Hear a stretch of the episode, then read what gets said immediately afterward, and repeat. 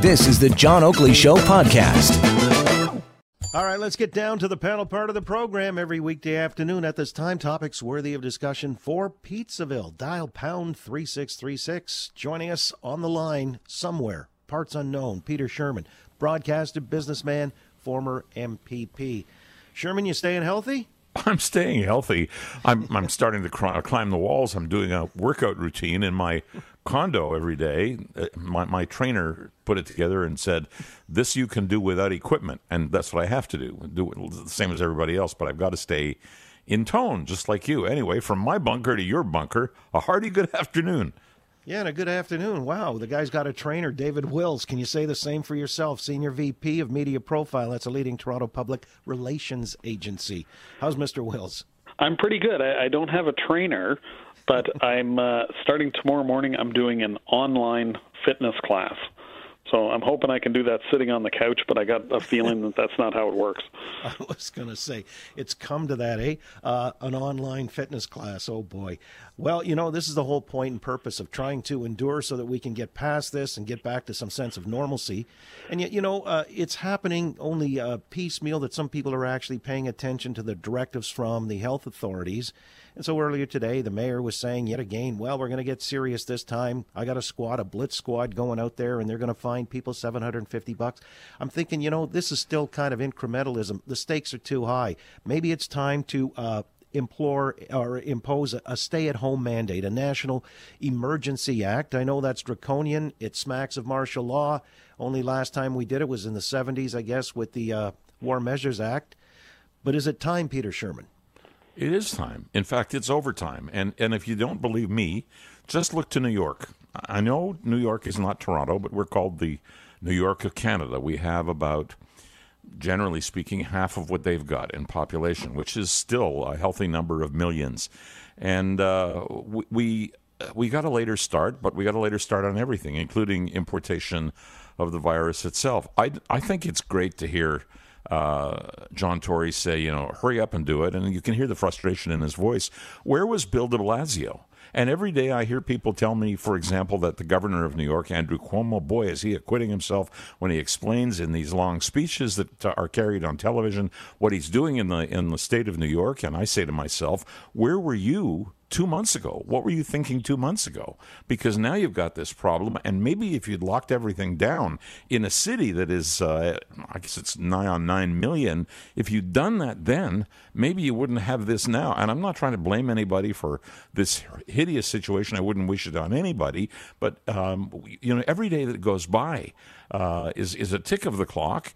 And uh, I think we're going to hear tomorrow. I don't know anything about the inside of it, but uh, we're going to hear some figures tomorrow from our premier uh, in his new news conference, and I don't think we're going to like them very much. And that's, well, that's about. Yeah, I think that's about social social distancing in the most severe terms, and that means you get to do what I've been doing under quarantine and what you're doing voluntarily. You stay home. Well, that's just it. You know, you allude to the numbers. He says people are going to see some stark numbers. That's a direct quote. Uh, there's going to be a wake up call tomorrow. So, does that give you pause or does that reinforce the need to uh, really go draconian here? You know, I call it the nuclear option, David Wills, but uh, is it past time? I, I think I'm going to agree with Peter uh, on this. I think Uh-oh. it is past time. The, you know, I think the worst thing that can happen with overreacting is that we get out of this faster. You know, like that. Like that's the that's the only downside. Uh, I think in places where they flinched a little bit, uh, like New York, you know, they, you know, one of the problems with New York is it's so dense because it, you know, while we're twice, they're twice our size in population, we're twice their size in geographic area, so they're very dense. So, uh, like they, you know, these viruses spread very quickly in those dense populations. But I think when we heard what we heard yesterday from Toronto's medical officer of health is that we are on a bad trajectory. Uh, you know, we are not uh, heading in a right direction. Things are not going our way, and we're going to see bigger numbers. And I think what what you know Peter talked about with the the premier releasing uh, different numbers tomorrow is that our data collection is not great. We're not testing very many. We're sl- you know we're slowly chopping through this background. We weren't ready for this, and so our data is bad. And with bad data, you make bad decisions. Well, I think that's uh, really one of the game changers is comprehensive testing, so that we know uh, basically the status of individuals that may be kind of taking things casually, and yet if they're carrying the contagion, it's just like a, a couple of degrees of separation. Next thing you know, you've got uh, outbreaks. Like, for example, uh, eight outbreaks in retirement homes in the city, and uh, 26 outbreaks in long term care facilities, 19 deaths. I mean, this is just. And if the numbers are going to be more stark and worse tomorrow, uh, hopefully that is a wake up call. The reason I'm saying, too, that, you know, you need some kind of a consistent plan coast to coast, even because in Quebec, and Peter, you know what it's like there in Western Quebec, people are trying to dodge, get into Ontario. Uh, you got the premier restricting cross border traffic. Does that serve a purpose? What does that tell you? It doesn't serve a purpose at all. As a matter of fact, I'm going to let you in on a, a personal and private story, and I don't mind putting it out there. My my wife has a, an aging mom in Montreal, and she's ill, and it's one of those illnesses where the treatment either works or it doesn't work, and she, they desperately want to see each other, and they're limited to FaceTime. And if we could, we'd get in the car and we'd drive down the road, or we'd get on a train and we'd go to Montreal to spend some time with her because you know I don't who knows how much time there is, and if if compli- we can't do it anyway, but if complicating the matter is putting uh, Sûreté Québec, a, a, Quebec provincial police officer, at the border asking me questions about whether or not I have a cough or any of that nonsense. This is one country, or it's not one country. And if it's not one country, let's kick them the hell out of it in, in a couple of months. I can understand your frustration. Yeah, it seems to me like it's such a, an arbitrary exercise of power that wouldn't really forestall the problem here. I wanted to talk about some blind spots, you know, even when it comes to uh, the economic end of this equation.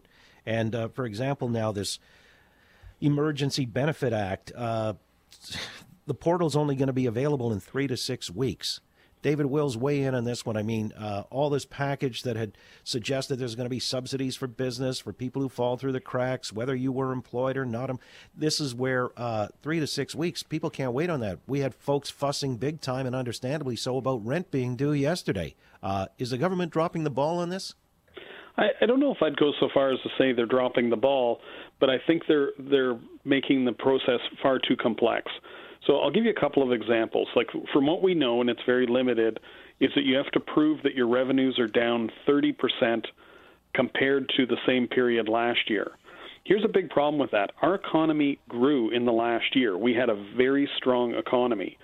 So compared to last year, a company could have had a big improvement because they got more business, they hired more people, and their revenue dropped from last month by 30%, but compared to last year, it wasn't a drop at all are they not eligible for the subsidy and therefore those people just get laid off?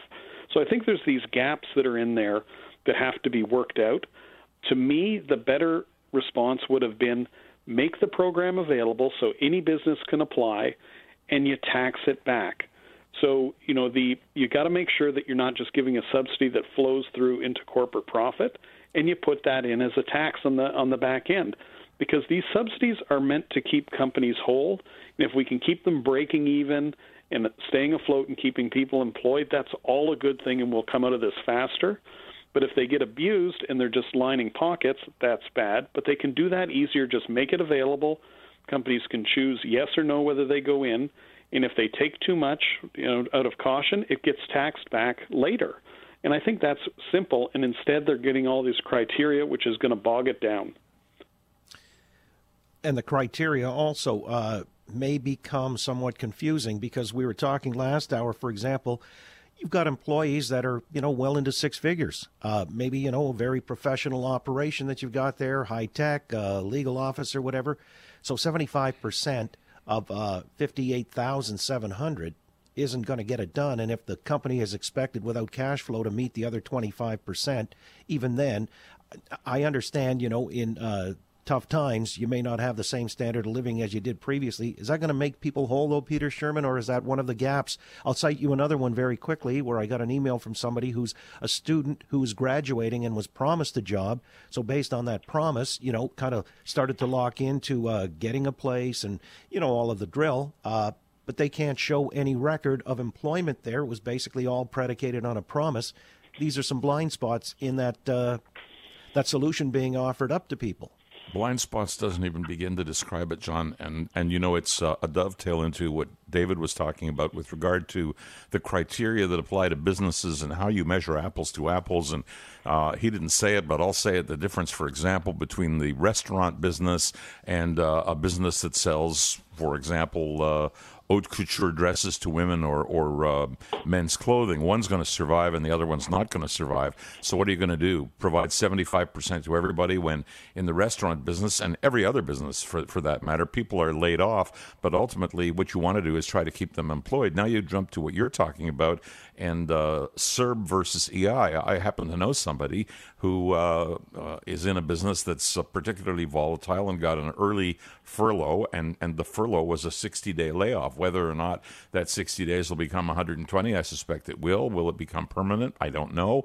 Um, but this person also um, is in the six figure range and worked very hard to get there and uh, was uh, at this point looking for homes on the basis of pre approval of a mortgage. All of that just went right out the window. And to, to add insult to injury, no longer uh, available to EI has to take CERB. And CERB makes uh, him have a, uh, a salary equivalent to 58 when he's making six figures. So I, am not, I'm not, people are going to say, well, why is he crying for a guy who's making six figures? People work very hard to get to those levels. And then all of a sudden they're told you can't have the life that you carefully saved for and planned for. And that's what's wrong with all of these regulations. Now, I recognize, and I think David probably, he can speak for himself, recognizes, and so do you our, and our listeners, that uh, in these tough times, you have to make decisions, even government has to make decisions that take care of people on a very quick basis. They haven't. In fact, they can't even apply the decisions that they've made. They have to go back to Parliament and reenact things because what they put together doesn't work. I, I think if uh, if you gave it, a, if, if you're going to delay it so that people don't get a dime for the next four weeks. Maybe you could have taken two more days and done it in such a way that businesses could be compared on an apples to apples basis. People could have been measured against what they were achieving versus what somebody else is achieving. There are just so many ways to do it. And uh, right now, what we've got is spiraling unemployment, nobody being compensated for their unemployment, not even correctly. They're not being compensated at all. And a plan that's supposed to save businesses that in some case, uh, cases weren't worthy of saving because they were going bankrupt anyway. I'll pick up on that in a moment. Uh, as to unemployment, I got an interesting email here from somebody who's trying to put in the claim. Uh, it does open up a whole Pandora's box of an argument when it comes to uh, Service Canada centers. So we'll get into that and uh, more topics worthy of discussion in a moment with our panel Peter Shurman, broadcaster, businessman, former Conservative MPP, and David Wills, Senior VP of Media Profile. That's a leading Toronto public relations agency. Thanks for listening to the John Oakley Show podcast. Be sure to rate, review, and subscribe for free at Apple Podcasts, Google Podcasts, and anywhere else you get your on demand audio.